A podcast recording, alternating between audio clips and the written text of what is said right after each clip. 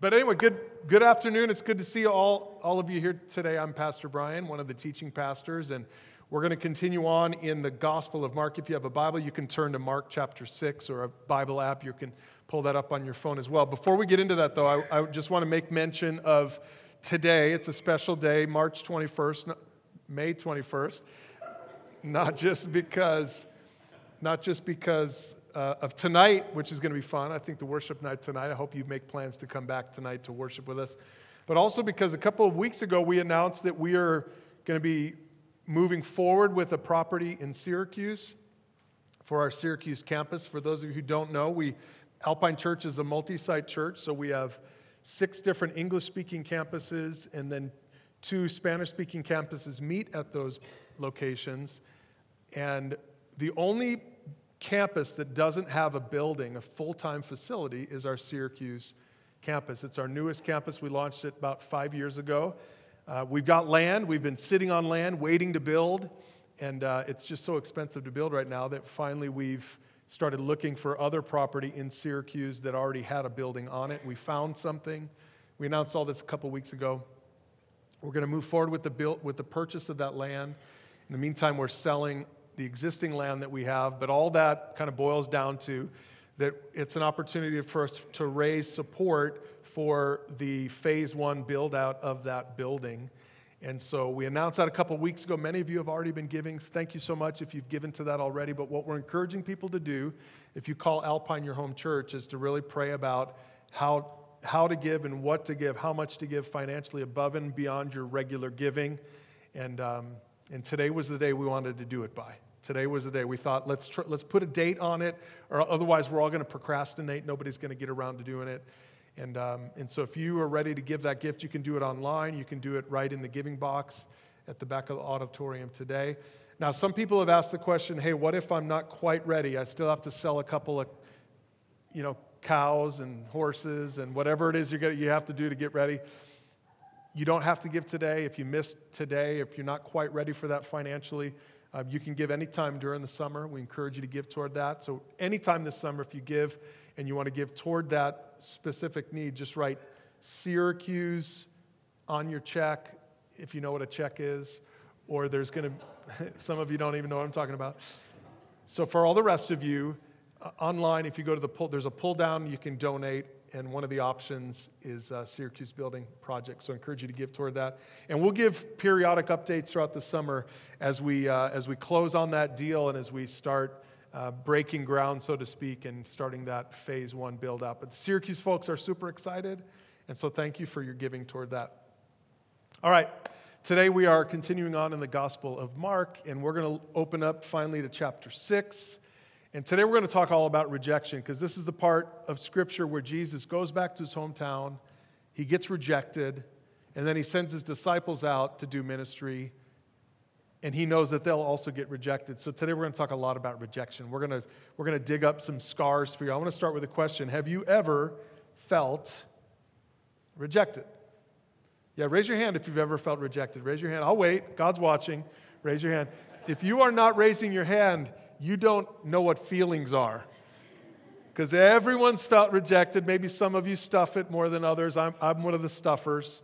I'm one of those guys that was, was, and probably guys are like this more than women are like this. We're not super self aware. I just kind of keep my head, head down and plow through it. But as I think about rejection, I think about grade school. You know, you're out on the playground during grade school, you're playing kickball. Is this just me? No adults are around. The kids are organizing this themselves. That's a, that's a problem right there, right off the bat. It's like Lord of the Flies, right? And two kids somehow get, I don't know who made them boss, two kid get, kids get to be captains and then they pick their teams. You remember this? This wasn't just me, was it? And I remember you just sit there and you're just like, please don't let me be the last one picked. Please do not be, let me be the last. Now, for me, in my particular case, I have a twin brother who's slightly more athletic than I am. He's slightly taller, he's slightly faster. He hits the ball a lot farther, or kicks it in this case. And so my thing, I didn't care about anyone else. I'm like, please let me get picked before Mark. And I almost never was. I almost never was. So for some of you, you're like, oh, great, I got to go see my therapist this week because I just drudged up some rejection feelings for you. But today we're going to talk about that because actually Jesus gets us. Jesus has been rejected. And what we're going to see in Jesus' response is how to handle it when you're rejected. How does a completely secure person handle rejection? Because it's really it's our insecurity that gets us to handle it in an unhealthy way, whether outwardly or inwardly. It's the insecure person who struggles to handle rejection. But if you've ever met somebody who's like totally secure in who they are, not like fake secure. Fake secure is someone who, who walks into the room and they're, they're acting, you know, all brave and strong, and a lot of times that comes off as cockiness. Don't mistake that for a secure person. Those people aren't necessarily secure. That's just how their insecurity comes out. But a truly secure person is someone who is completely comfortable with who he is. He knows who he is. She knows who she is. They're people who are comfortable in their own skin. And these are the people that know how to handle rejection because they don't take rejection personally. And spoiler alert, Jesus is the most secure person who ever walked the face of the earth because Jesus knows who he is. Security comes from knowing who you are. Security comes from knowing what makes you you and why you're valuable and why you're special. Jesus knew who he was. Not everybody else did, as we're going to see in the story today, but Jesus knew who he was. So I want you to pay attention to Jesus and how he handled rejection so that you can apply it to your own life. And then Jesus is going to send out his disciples and get really specific about ha- how to handle rejection when it comes your way. So let's get into the text. Mark chapter 6, starting in verse 1, it says this Jesus left that part of the country and returned with his disciples to Nazareth, his hometown. So he'd spend, you know, we've been spending five chapters kind of following Jesus through the region. He's performing all these incredible miracles, he's doing all these teachings. It's really awesome. And now he comes home. He heads home to his hometown, Nazareth. The next Sabbath, he began teaching in the synagogue, and many who heard him were amazed. They asked, Where did he get all this wisdom and the power to perform such miracles? Now, just if you stop right there, you're like, Oh, this is going to be a really cool story. He comes to his hometown, they throw a ticker tape parade for him. They're like, This guy, this guy's great. We've heard about all the stuff you've done. We, could, we had no idea how special you were. We can't believe we missed this while you were growing up. Remember, Jesus grew up. Jesus was 30 when he started his ministry. So, like, this, these, these were his homies, these were his friends, these were people he hung out with. He goes off and he starts doing this public ministry, and all of a sudden he's famous. He shows up back in Nazareth, and at first you kind of get the sense as you're reading this that it's going to be pretty cool. He's going to do some pretty awesome stuff in his hometown. But then it turns. It says, then they scoffed. So they go from being amazed and wondering at how he could do all this incredible stuff to, in an instant, they scoff. They say he's just a carpenter, the son of Mary and the brother of James, Joseph, Judas, and Simon, and his sisters live right here among us. Did you know that Jesus had at least six siblings? That's crazy. And it says, verse 3 they were deeply offended and refused to believe him. Let's kind of drill down on some of these words here. First of all, Nazareth. So, Nazareth, you probably thought Nazareth was like Salt Lake City. Nazareth was like Mendon. That was Nazareth. Nazareth was a little podunk town. No offense if you're from Mendon. But as I drove up this morning into the valley, for the, I've been driving up here for a decade, and for whatever reason, I've never seen the sign that says Mendon turn left, right? Isn't it turn left when you're coming up from the. And I'm like, how have I never seen that before? I think the Holy Spirit gave me eyes to see that word because that's Nazareth. It's like a small town. In fact, someone in the first service came up to me and said she's from Mendon. And I was like, wow, Nazareth, that's great. She laughed. She's like, yeah, Podunk, Mendon, that's where I'm from. This is where Jesus is from. He was from a tiny, tiny town. Now I'm from Chicago. And so we, the, our, our Nazareth was Wisconsin, like the whole state. Like we made fun of the whole state of Wisconsin. Green Bay among them, right? So that's the first thing is Jesus is returning to this no-name town. And then, and then they said this. They said he's just a carpenter. Now, again, we just would read right past that, but remember, they're talking about him being a great teacher, And a great teacher was supposed to have studied under another great teacher. A rabbi is what the Jewish people called their teachers. So if you were a rabbi worth any, anything at all, then you would have studied under a great rabbi. It was kind of a mentoring thing. You've heard of Aristotle, Plato, Socrates. It was that sort of a thing. Like, like whoever you studied under is really what, what was part of your pedigree. And they said, he's just a carpenter. He's not even a, he's not even a rabbi. He's not even a teacher. He's just a carpenter. After all, he was 30 years old when he finally left his hometown. And he was a carpenter all that time. Isn't that crazy to think? Your picture of Jesus, my picture of Jesus, we think about the stories we see in the Gospels, but th- that was just the last three years of his life. For 30 years, he was just a carpenter. In other words, he doesn't know anything. Why listen to him? And then they said he's the son of Mary. Now, that's an interesting one because, again, us Gentiles, we read right past that. We don't understand the way a Jewish person would have thought 2,000 years ago. But 2,000 years ago, if you introduced yourself to someone, you'd say, I'm the son of Joseph, I'm the son of Michael. You would talk about who your dad is, you wouldn't talk about who your mom is. When people referred to you, they would talk about, oh, you know Jesus, son of Joseph. That's not how they knew him. He was Jesus, son of Mary. Now, think about this for a second. So, the small town of Nazareth understood their story. They knew Mary's story. And you remember a few decades earlier, Mary was a teenage, unmarried, pregnant girl. Now, those of you from Mendon know, know what that would be like in a small town. Everybody would know about that, wouldn't they? Everybody would know about it. And so, actually, most scholars think that this is a little bit of a dig, not a little bit of a dig, like this is a big dig. Oh, yeah? It's that guy, the illegit- illegitimate son of Mary. And so they had no respect. In fact, it says that they were deeply offended and refused to believe in him. Now, now that's the picture that the, the Jews in Nazareth had about Jesus. But look at what Paul says about Jesus in Colossians chapter 1. This is the truth about Jesus. This is his real identity. Christ is the visible image of the invisible God. He existed before anything was created and is supreme over all creation, for through him God created everything in the heavenly realms and on earth. He made the things we can see and the things we can't see, such as thrones, kingdoms, rulers, and authorities in the unseen world. Everything was created through him and for him. What a contrast. He's just a carpenter. He's the son of Mary. He's a nobody. He offends me.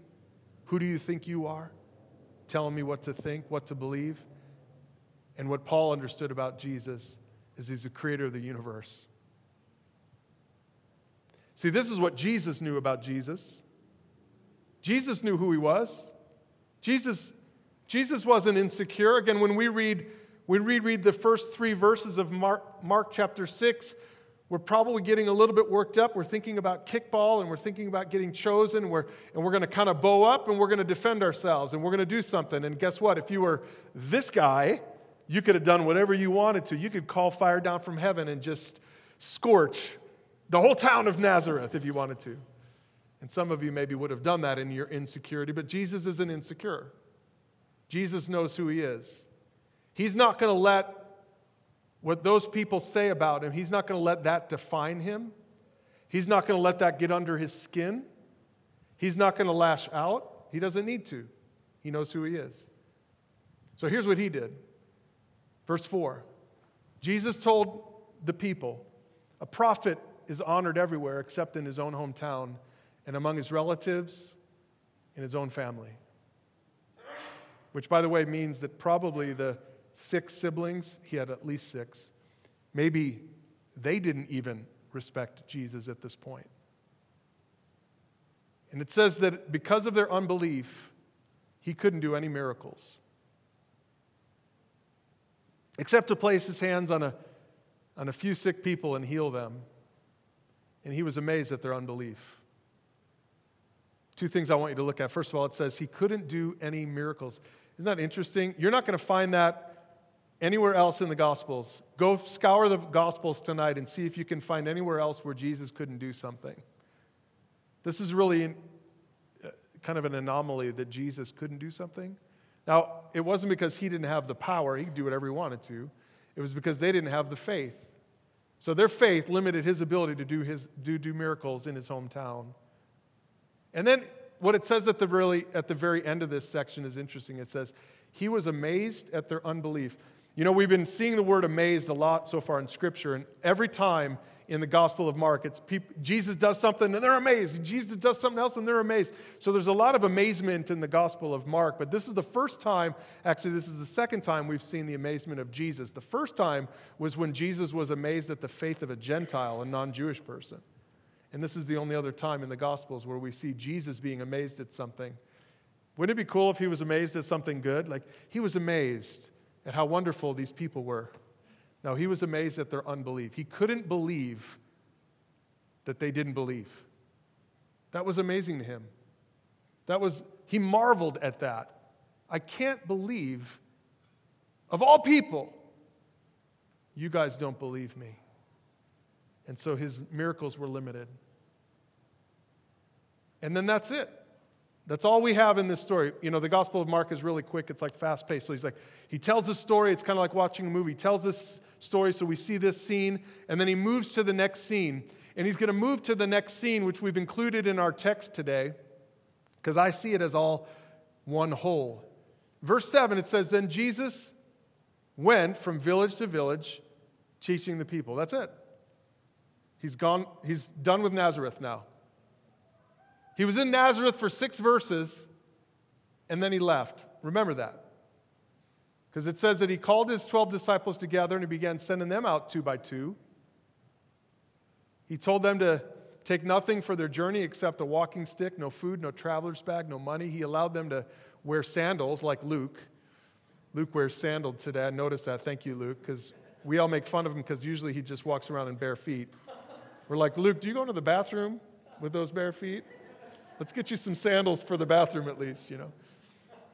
Anyway, he allowed them to wear sandals, thank you, Jesus, but not to take any change of clothes. And then he said this, verse 10 Wherever you go, stay in the same house until you leave town.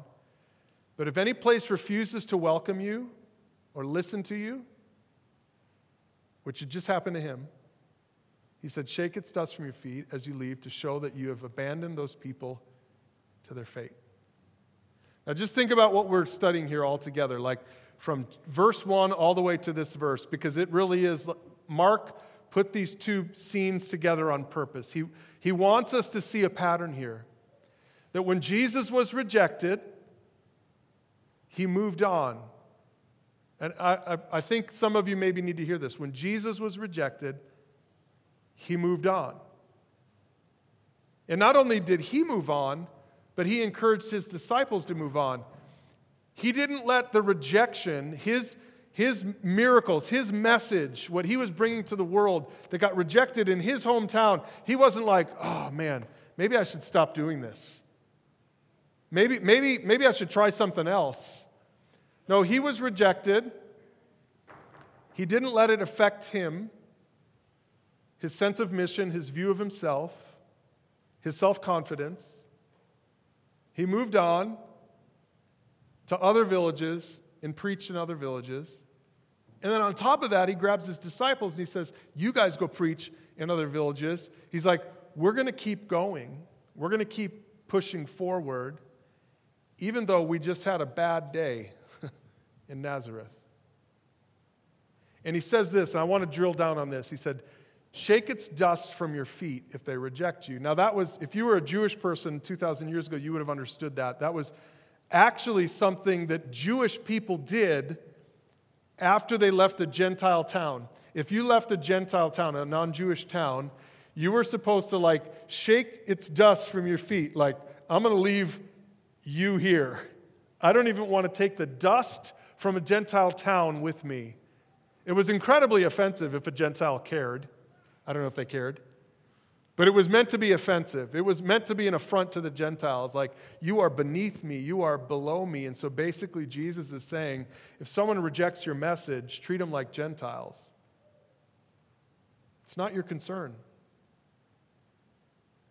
You need to leave and show them that they've been abandoned to their fate. And so I've got two people that I want to talk to today with this message.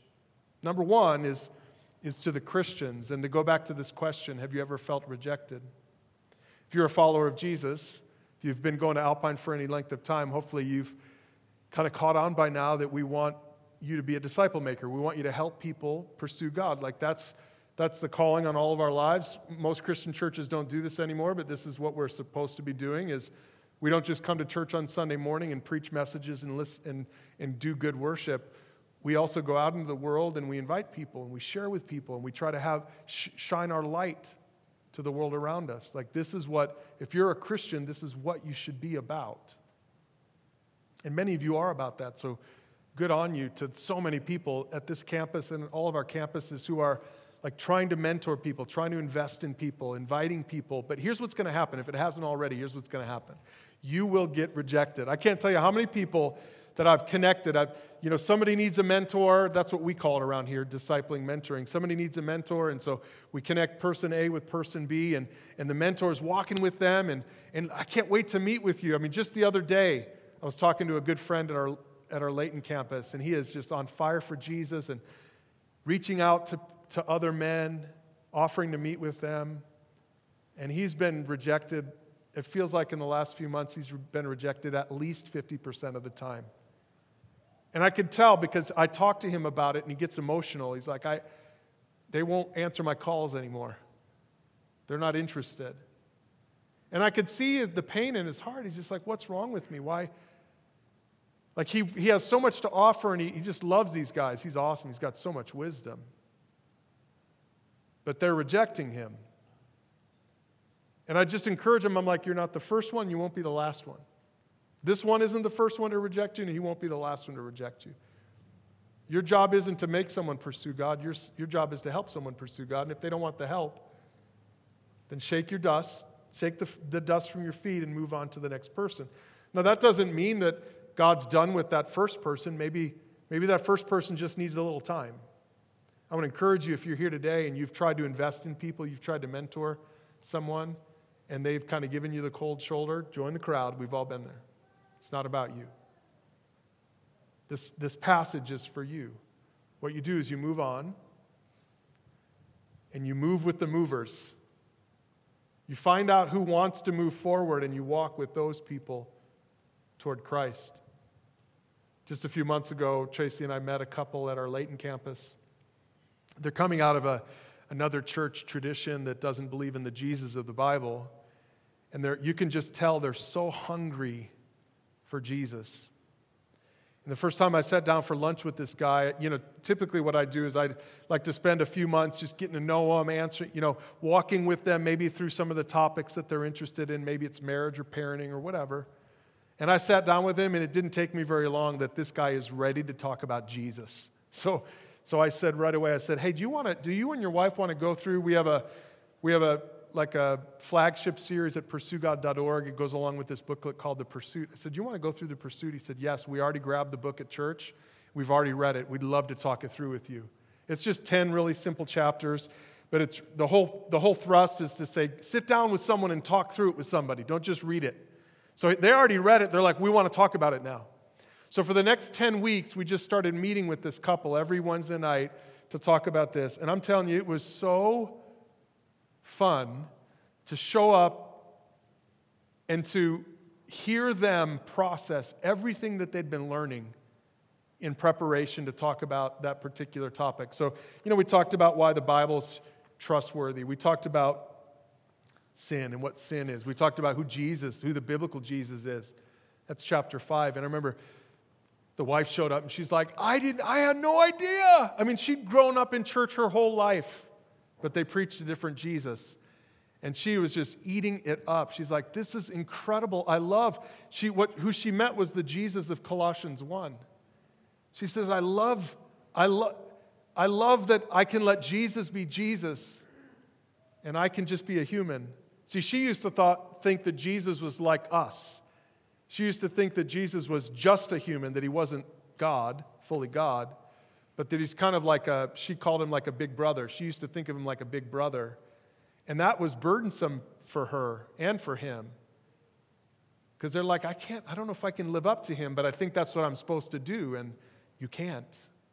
Jesus is God, He's not your big brother. And to see these two just embrace the message of the gospel and, and come to this place where they receive Jesus as their Savior, they trusted in Jesus as their Savior. And we've seen hundreds of stories like that in over 20 years in Utah. But we've seen thousands of rejections. For every person who's come to faith, there have easily been 10, 20, 30, 50 people who rejected the message. And here's the thing this is what Jesus is saying that's not your job. If you're, if you're trying to help people pursue God, your job is just to help them. You can't force them.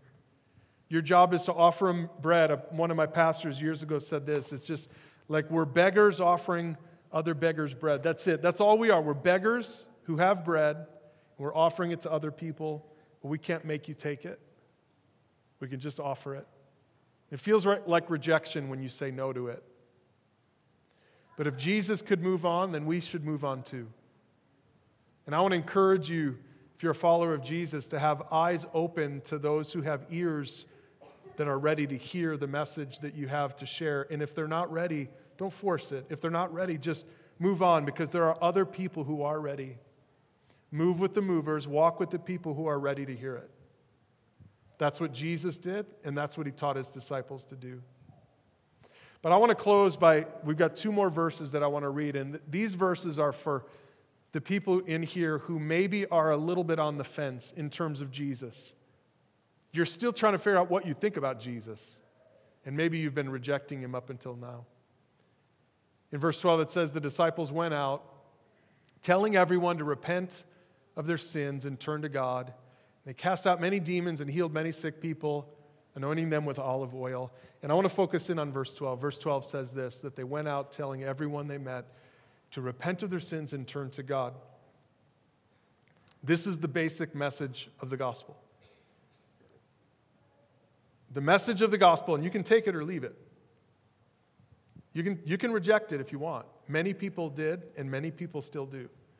But right now, I'm talking to the person in here who's on the fence and you're trying to decide for yourself whether you want to accept it or reject it, here's the message. I want to make sure you hear the message.